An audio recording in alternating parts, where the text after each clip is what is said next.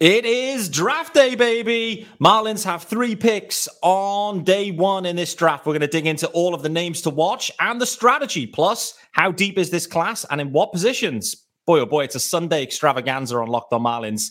This is Locked On Marlins, guys.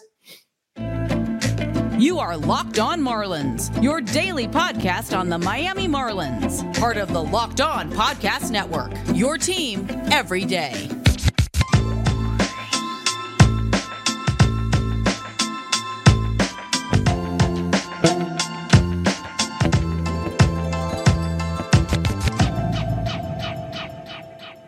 Greetings from England and welcome to Locked On Marlins. This, of course, is your daily Marlins podcast, even on a Sunday. I'm your host, Peter Pratt. Hit me up on Twitter at Miami Marlins underscore UK. If you listen to the pod, hit subscribe, leave a review.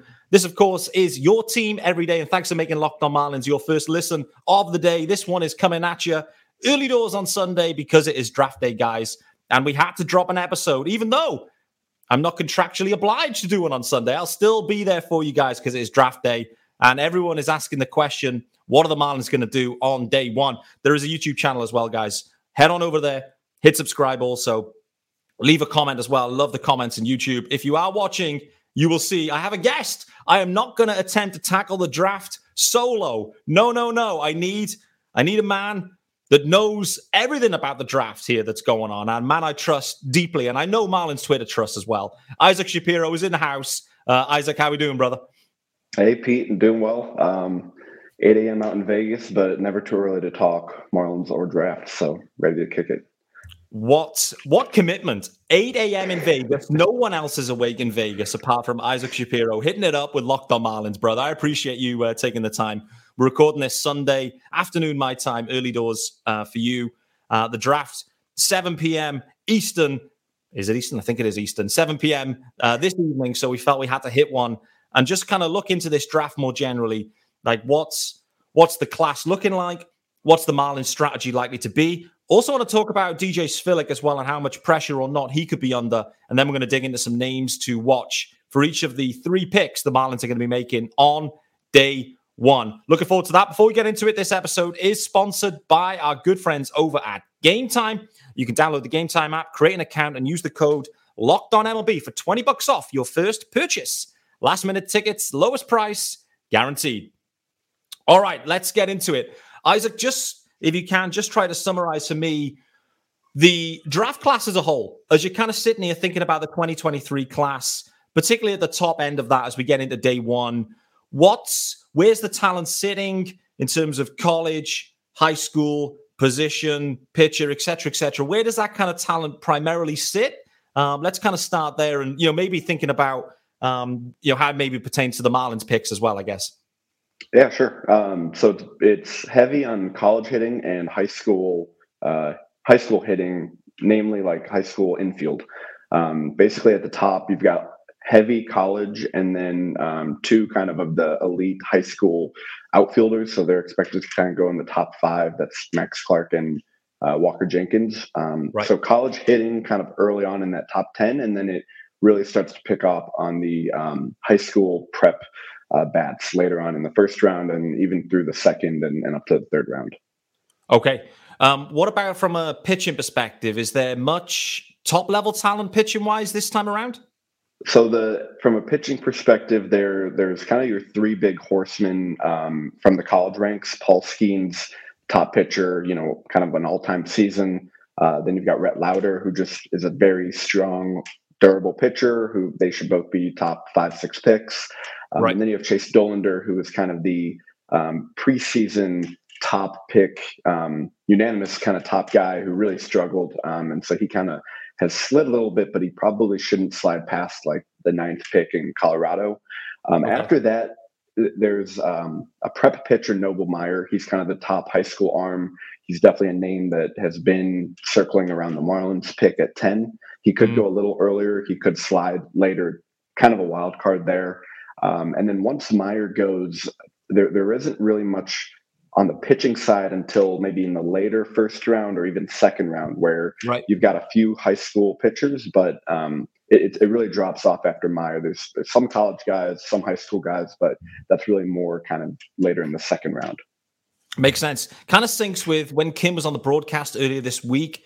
Uh, she was talking about the draft and you know the the strategy maybe and the excitement levels around the draft too. She mentioned as well. Like I think her her assessment was this is a, a good hitting draft, and yep. uh, you know hearing Craig Mish talking about this, um, you know on the Spaces a few weeks back too. Craig alluding to the fact that he he senses the Marlins are going to be looking with particularly their first round pick for a hitter as well. So you know the Marlins are picking at ten overall. Um, the likelihood is, from what we're hearing, from what Kim's kind of sharing, unless they're kind of just you know toying with us and you know thinking you know we'll zig when everyone zags, but uh, the, the, likelihood here is the Marlins are going to be taking a hitter with that with that first round pick anyway, in, at number ten. But overall, from from your perspective, what do you think with that you know with that knowledge out there? What do you think the Marlins strategy kind of could and should be for this uh, for this year's draft? Yeah. Um, so you know, with with all these prep high school infielders, I, I, think the Marlins absolutely need to jump in on that early on, whether that's at 10, 35, or uh, even their 47th pick. I, I, think they definitely need to get their hands in there. Um, mm-hmm. But with it being such a strong college crop too at the top, um, they, they I, I think they should go with the idea of getting a college guy and at least one high school guy. So if you go college, then maybe you go high school, high school, or if you go high school at the top, then maybe you get a, a good college guy later on at 35. But um, they, they, they, should kind of mix it up a little bit, um, but definitely get at least one of the high school kids. Yeah. One of the other kind of narratives that I've heard as well is that the Marlins maybe will be targeting um, to look to go under slot in particular with that first pick at 10 um, to look to try to spread around their their pool money into the kind of latter rounds. I feel like they've had decent success of doing that historically as well. So it could well be that, to your point, maybe they look to go infield prep, but a guy that maybe was projected to go a touch later, get him to sign under slot there, and then they can kind of use a bit more of their dough to spread that around. So that's been a narrative that we've kind of heard banded around. Would you be uh, you know comfortable with that that approach? Yeah, I would. I, I think it might depend on who they are targeting at 10 in that kind of scenario. I think a lot of the draft writers are, are kind of bringing that up as a potential underslot option. Yeah. Um, you know, when it comes to like a high school hitter, there while there are rankings and this one is better than that one right now, I, I think it's a little hard to really be so sure that this one's going to turn out to be better than a different one. So, you know, if one of them's asking for like seven, eight million, and another one you can get for like four or five million, yeah. and then you can use that money later on. I mean, you know, why not? If if the opportunity presents itself, why not do that? Will they? Will the club have a feel about the signing bonus requirements before they make the pick? I guess like with kind of Kahlil Wat, like think it back to Kahlil Watson, for example, where a guy that kind of slid was in many ways kind of best player available. I would describe it as at that point in terms of like the tools. Um, but clearly the Marlins I think they had to go over slot for Kahlil Watson. And the, the, the question around mm. that pick was, can you sign him? They they took him, but they weren't sure if they'd sign him. Um, will would would the club have a kind of general ballpark view of like what it's going to take to sign him before they make that pick, or shouldn't they do? I actually don't know the mechanics of that. I don't know if you do. Yeah, so I so when teams are, I think when they're kind of planning out and they're working, you know, with with all the prospects, they are, I think, getting an idea of what their number, you know, what their number is, and, yeah. and that'll kind of help drive their strategy. So for uh, for example, even not necessarily high school, but right now the top pick of the draft, um, Dylan Crews, he's like the unanimous top prospect, but he mm-hmm. Pittsburgh knows he's asking a very high price, like way kind of over slot. And I think that's actually trend pushing them towards the direction of Wyatt Langford. So teams right. are kind of using that to um, gauge if they if they want to take it, draft a guy, or if they want to avoid that guy. I actually I heard a um, I heard a rumor from a draft a while ago that the Marlins um, could have drafted Nolan Gorman, but they supposedly didn't know his his number, um, and they didn't know if he, they'd be able to sign him, so they they didn't take him. They took Connor Scott that year. Um, so if if that's true, that that would be an example where like yep. doing that due diligence and knowing the number um, could benefit you, you know, just in your your prep. Yeah, yeah, for sure. And, and, I guess just thinking about you know what you've kind of alluded to here with the top end of this draft, there's going to be a lot of you know middle infield guys. There's going to be a lot of um, you know straight out of high school, effectively.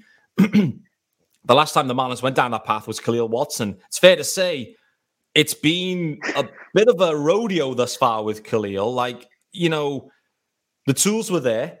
If the Marlins would have not taken him, whoever was picking after the Marlins probably would have taken him anyway because he just was the probably the best player available. But they found some challenges there with Kahlil Watson, the kind of off the field stuff and some growing pains. But I must say, you know, into year two, things are starting to look up, back up, I'd say, for Khalil Watson. And he's starting to show out and equally mentally starting to mature a touch. And that's always the risk with these guys, giving multiple millions of dollars to 18 year old dudes. Like that can that can affect people in very, very, very different ways. So, uh, you know, that is the risk, I guess, of taking that kind of guy at 10, right?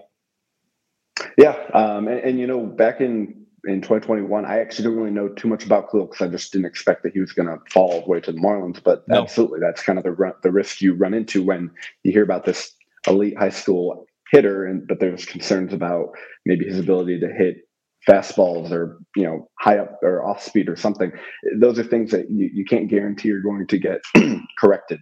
Um, so it's it's great in theory but if you can't develop them into a true you know mlb talent then it, it, it might all go to waste.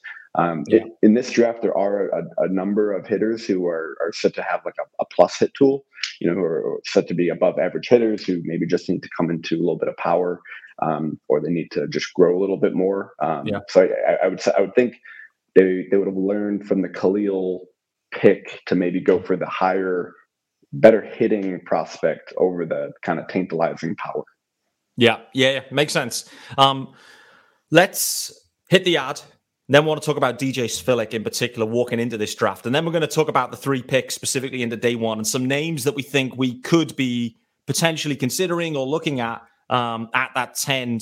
Well, we'll start at 10 and then get into the comp round and equally into round two as well. Uh, but this episode is brought to you by good friends over at Game Time. They have the graphics as well. They're kind of teal as well. So they were made for this show, which is great to see. Um, guys, but buying tickets to your favorite events, it shouldn't be stressful. Game Time is the fast and easy way to buy tickets for all sports, music, comedy, and theater near you. They have killer deals on last minute tickets and their best price guarantee. You can stop stressing over tickets and start getting hyped for the fun you'll have. Forget planning months in advance. Game Time has deals on tickets right up to the day of the event.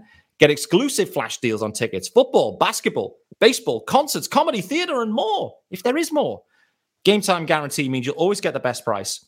If you find tickets in the same section and row for less, Game Time will credit you 110% of the difference. Pretty simple, guys. Download the Game Time app, create an account, and use the code LOCKEDONMLB for 20 bucks off your first purchase. Terms do apply. Again, create an account and redeem the code locked on MLB for 20 bucks off. Download Game Time today Last minute tickets, lowest price, guaranteed. All right. Here we are on Locked on Marlins. On draft day, Isaac Shapiro is in the house. And it's right heading into this draft, I think, to talk about DJ Svihlik uh, and whether he is on the proverbial hot seat at this point. Like, it's fair to say there's some mixed reviews, I would say, over Jacob Berry. Um, so that's going to take a bit of time to work out, you know, a bit like Braxton Garrett in some ways. Like, Braxy was a bit of a late developer, then all of a sudden flashing it. So I, I think we we can't be too quick to make decisions on a guy that's you know a year, less than a year, pretty much into his um, his professional career thus far. Uh, but overall, it feels like DJ Svihlik. This is a big draft for him, uh, particularly with the Marlins. You know, the farm system is, is a touch depleted. A few guys have either been hurt or gone backwards a touch, and so it feels like this needs to be a big draft just to really kind of boost the system. So, how you feel about DJ, um, and and where do you kind of feel in terms of the the hot seat ometer? Ten being he is absolutely scorching hot on his bum um, for the hot seat at this point, and one being no chance he's he's still the guy. Yeah, um, I'll, I'll, put it at, at a, a, seven, kind of vanilla, but but I, you know, he, I'm not going to give him too much flack on on the first round picks. I think with a first round pick, a lot more goes into it than just DJ. You know, it's probably front office ownership. I think everybody's got to play in the the top pick. Um, where DJ tends to cook is uh, probably mm-hmm. that like second, third round and on. Um, mm.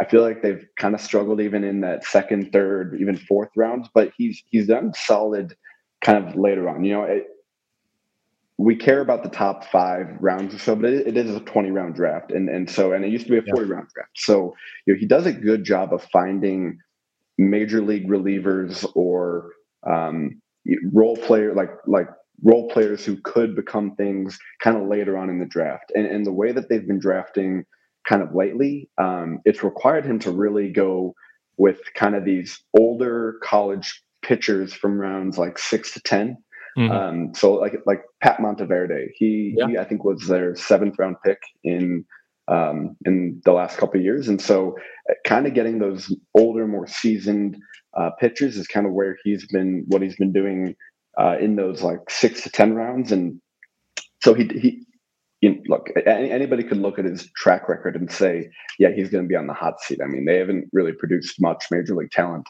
um, since he's been there, and so yeah. it, the, the, pressure is definitely on, and, and I, I, think he knows that, and I, I think, yeah. um, I think you're going to see him kind of do, kind of just working like he knows his back's against the wall.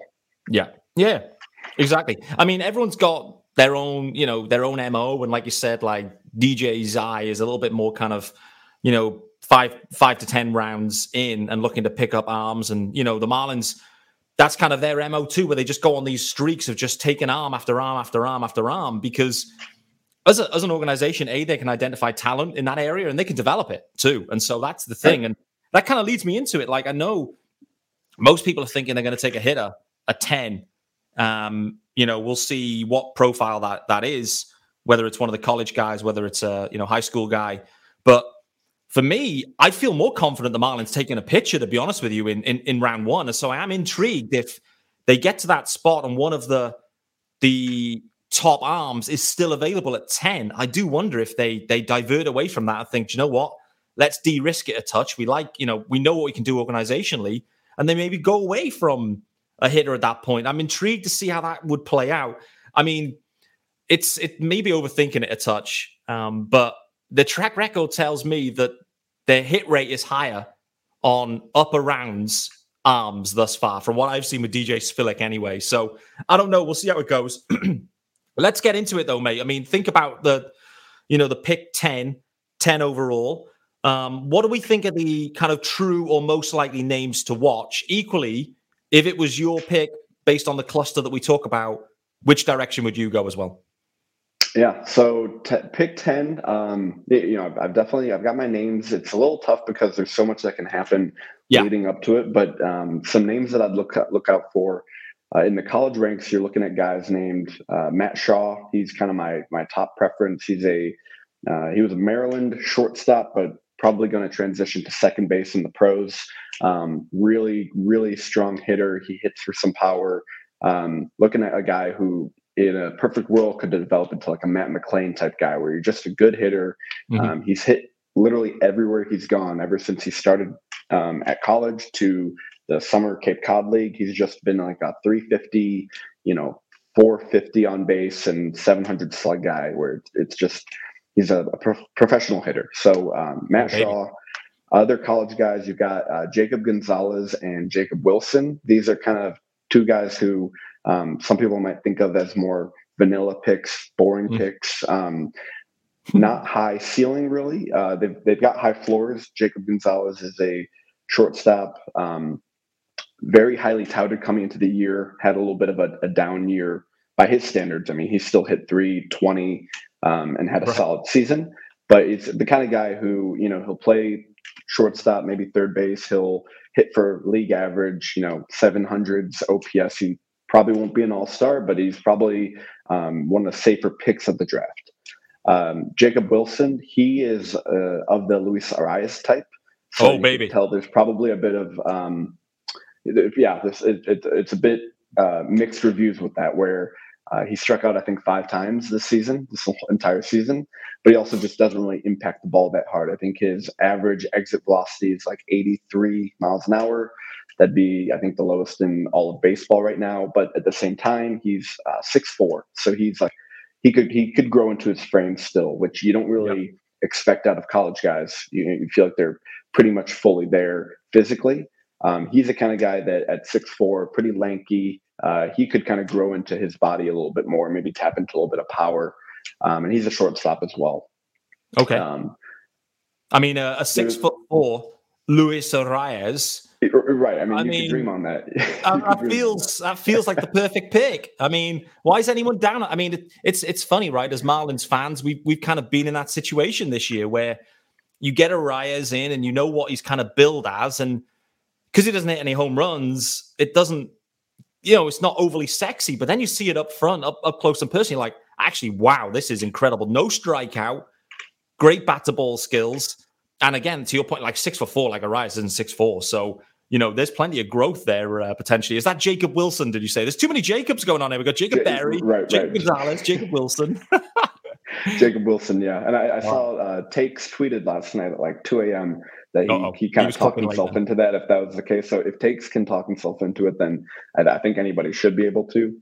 Um, but yeah, and a, lot, a couple Jacobs as potential college options early on. Okay. Um, let's flip it over then to the Marlins are picking, they're in, they, they got a comp A pick. So they're picking 37, 37th, I think. Uh, 35. Yeah. 35, sorry. 35 um, which is also on day one. So thinking about if they, let's say they go Jacob Wilson, they go Luis Arraez 2.0 in uh, in with 10 at 35. What are the kind of names you're expecting to be around in that spot, and what are the ones that kind of excite you most? I guess. Sure. So if Jacob Wilson goes 10, I think most people will probably shut the draft off to not even make it to 35. But if if we're if we're once we get to 35, you're probably going to start dip into the high school um, infield ranks. So the, the, top high school infielder, who I probably should have mentioned with 10, his name's Arjun Nimmala. Um, he's from Florida. He's this um, big time power, toolsy infielder, and, and, a lot of people would probably prefer him at, at the 10th pick. Right. Um, but he's kind of a, a, money issue guy where he might be asking for a little bit more money than you'd like to give a high school guy at pick 10. Um, so if you if you wait to high to 35 to get the high school guy. Um, you're looking at got names like um, Colt Emerson. He's a uh, supremely talented hitter, maybe one of the better hitters in the entire draft class. Um, I think he's from Ohio, uh, but good hitter, a little bit smaller. I think 5'11, 6 feet, um, probably a, like a second baseman in pro ball. Um, looking at like a above average hitter, can grow into some power. I think right now it's just kind of average power um, average speed and, and kind of average fielding. So it's it's kind of a average tools all around, but um, okay. a really really advanced hitter. Uh, the next name, who I'm very high on, his name is George Lombard Jr. Um, his father, George Lombard, I think he uh, is the he's a coach for the Detroit Tigers, maybe the bench coach or something. Okay. Um, this kid is a supremely tooled out hitter. I mean, he's six foot three. He's a shortstop um, massive power, massive speed. I mean, this okay. guy, I, it seems like he's got everything that you want from a high school prospect. Um, Ian Smith, he's a, a prospects uh, writer out in Florida. He kind of compares him to like the Manny Machado type, Manny Machado mold. Um, oh. George Lombard Jr., very big frame. He's got a lot of room to grow. Um, they think it'll be a like plus power, aver- above average hitting, plus speed. He's kind of got everything that you want. Mm-hmm. Um, he's slated to be in the 30ish range, so he could go a little bit before Miami. This could be a scenario where if they do go with Jacob Wilson, they'll have that extra money to maybe tell him, hey, yep. you know, we'll give you your number if you tell teams that you're not interested in in them drafting you. Because a, a high school guy can always tell a team like, I'm going to go to college if you're going to draft me. If they want another team to take them, they can kind of yep. go that route. Yeah. Um, so he's my number one target, George Lombard Jr. Love um, it. And then there's there's other names. Um, there's Adrian Santana. He's this uh, Nasim Nunez type with a little bit more pop. Uh, okay. Real, really fast runner, really good defender, um, solid hitter, and he's got a little bit of power. And so um, you're looking at like a Nasim Nunez type with you know who can get more than five, you know, maybe 10 home runs, 15 home runs at his peak. Um, that's a really appealing option. Um, a name that the team's been linked to actually has been a, a guy named Ty Peete. Um, P E E T E is how you spell his last name. He's another big bodied, like six foot three infielder uh, from Georgia.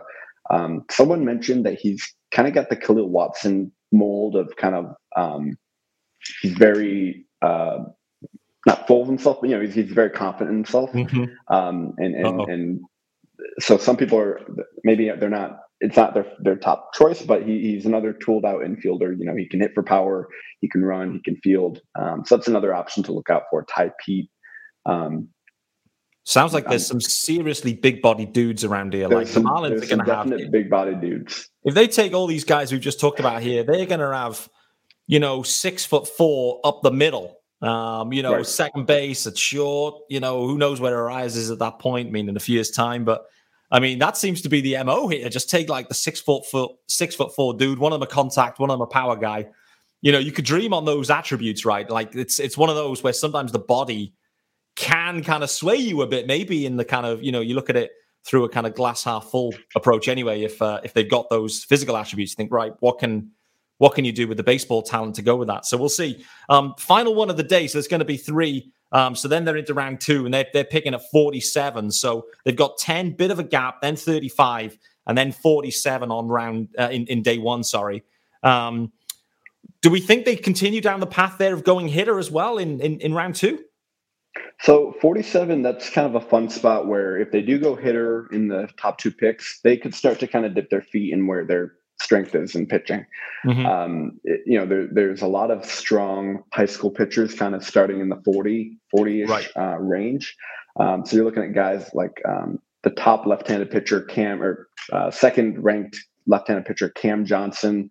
Um, big body, can throw, you know, up to like 99, and, and he's got, I think, a vicious breaking ball and uh, something to dream on, right? A, yeah. 99 mile an hour fastball, good breaking ball. I think yep. command is kind of his his issue. But you know, if any pitcher in the Marlin system, I, I don't care. You know, they're gonna they're gonna give you a changeup, they're gonna fix their command issues, and you're gonna be a top hundred prospect in no time. Nailed so, um, right. So you got uh, Cam Johnson, and then there's a couple others. Um, Blake Wolters, Josh Knoth. Uh, Wolters is another bigger guy. Um, a guy who I don't people think he hasn't really grown into his stuff yet. He he, he can definitely develop more. Um, so that's definitely a, a, guy to keep an eye on, especially for Miami, where if they see untapped potential, you know, they'll go and tap that. They'll go and get that potential. Um, and then uh, this guy Josh Knoth, I think he's smaller, like six feet tall, um, but he's he's very um, polished already, and so uh, he's another option to look out for at 47. So Cam Johnson, Blake Wolters, Josh Knoth are probably the uh, three high school pitchers that I'm I'm looking at at 47 but but there's probably you know three four more that you could name if you even just looked at like the top rankings of, of prospect. It, it's really deep once you get to the the late 40s. Yeah. All right, that has been awesome. There's one guy I did want to ask you about briefly though, because it's a it's a name that I've heard and I'd heard kind of some time ago, kind of linked to the Marlins in some ways, or, or, or suggested, and it's Enrique Bradfield. And it's fair to say that in you know as we approach the draft, uh, a lot of people have cooled, it's fair to say, on him, and maybe hasn't had the year. So maybe just kind of talk to kind of what's happened, or well, who is he as a prospect, and why have people cooled on him? And you know, could he be even a, a buy low candidate? Let's say at 35 if he gets all the way down there, because the way people were talking about it was this was maybe a pick the Marlins would, would be making at 10. Um, so something's happened with with Bradfield along the way. Um, interested to hear your view on him. Sure. Uh, Enrique Bradfield, he's a center fielder from Vanderbilt. Um, he's known to be the best defensive, probably defensive defensive player in college baseball. I mean, if you go on Twitter and you look up his name, you're going to find um, like Sports Center top 10 plays on yep. every video you see. I mean, he's a, a gifted defender and he's got 80 grade speed. He's one of the faster guys in all of um, baseball. So, you know, when you have two 80 grade tools, basically, it's hard to pass up on that type of potential. Mm. Um, and I think he was kind of rumored to the Marlins really early on in the draft cycle, kind of like you were saying. I think where his hype started to die down a little bit was I think he only hit like 290 uh, in college this year you know, if you're picking top 10, you, you really probably want a guy that's hitting at least 300. Yeah. Um, it's a really weird swing, weird approach. Uh, I think he knows that he's got to change that once he gets to pro ball. Um, so I think just the offensive concerns have really slid him a little bit, but I don't mm-hmm. think it's going to slide him enough to get to 35. Um, I think yeah. I saw his range was really starting at maybe like 13, 14 through maybe the mid 20s. Just with, right. with a college guy, they don't have that leverage to say, you know, I don't want to go to your team. I want to go there. So they yeah. can't say, I'm, I mean, they could go back to college, but then they're a senior, have no leverage, won't make much money. Um, so with a college guy like that, it's wherever, whichever team wants to take him, they're going to take him. Um, I don't think the Marlins will. He he could slide in the center field tomorrow, probably play Gold Glove defense and yeah. steal bags as a pinch runner. Um, but but the hit is, you know, how many center fielders have we seen? Good def- good defense can't hit get him out. You know, so I, wouldn't think the Marlins would be too keen on him. I, I, think it's a popular link because everyone knows the team might need a center fielder. I, I mean, we've got Dane Myers and Jazz, so I mean, I don't think we do, but no. that's just kind of a, a lazy popular uh, link. Yeah, for sure. The Marlins definitely need to consider what they're going to be doing at shortstop in the very, very near term. I think obviously Joey Wendle uh, expiring deal. Who knows how it plays out? But you know, there's a few you know, potential shortstops in the system, but if they feel like a touch away. But either way, uh, yeah, it's uh, the, the, center field need has kind of disappeared a touch, like organizationally in some ways. Where if they wanted to leave Jazz out there for the next four seasons, then uh, then they could, and there'll be some above average defense from what we've seen at Jazz. So uh, yeah, sounds uh, sounds interesting. I, I, just wanted to pick your brains on him because it was a name that we heard. People had cooled on him, trying to understand why. It makes a ton of sense. Um, guys, we're going to wrap it up there. That is your draft day prep for day one covered.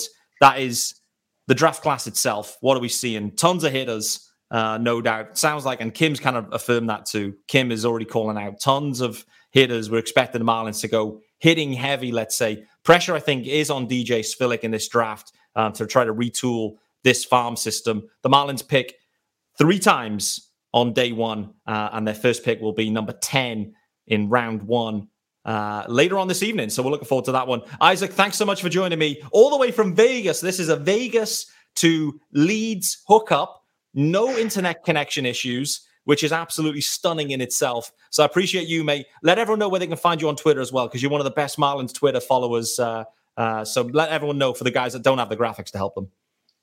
Yeah, thanks, Pete. You can find me at Sevento17, S E V E N T O 17. Um, I'll be flying during the draft, but I'll have internet. I'll be tweeting.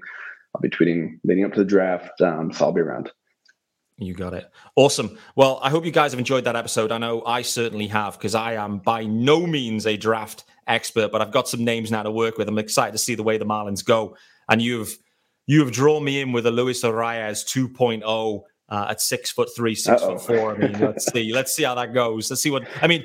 Like you said, if if if it's been given the takes were made kind of like loose stamp of approval, then I think that's good enough for me. So uh, sounds good, um, guys. Thanks for making Locked On Marlins your first listen of the day.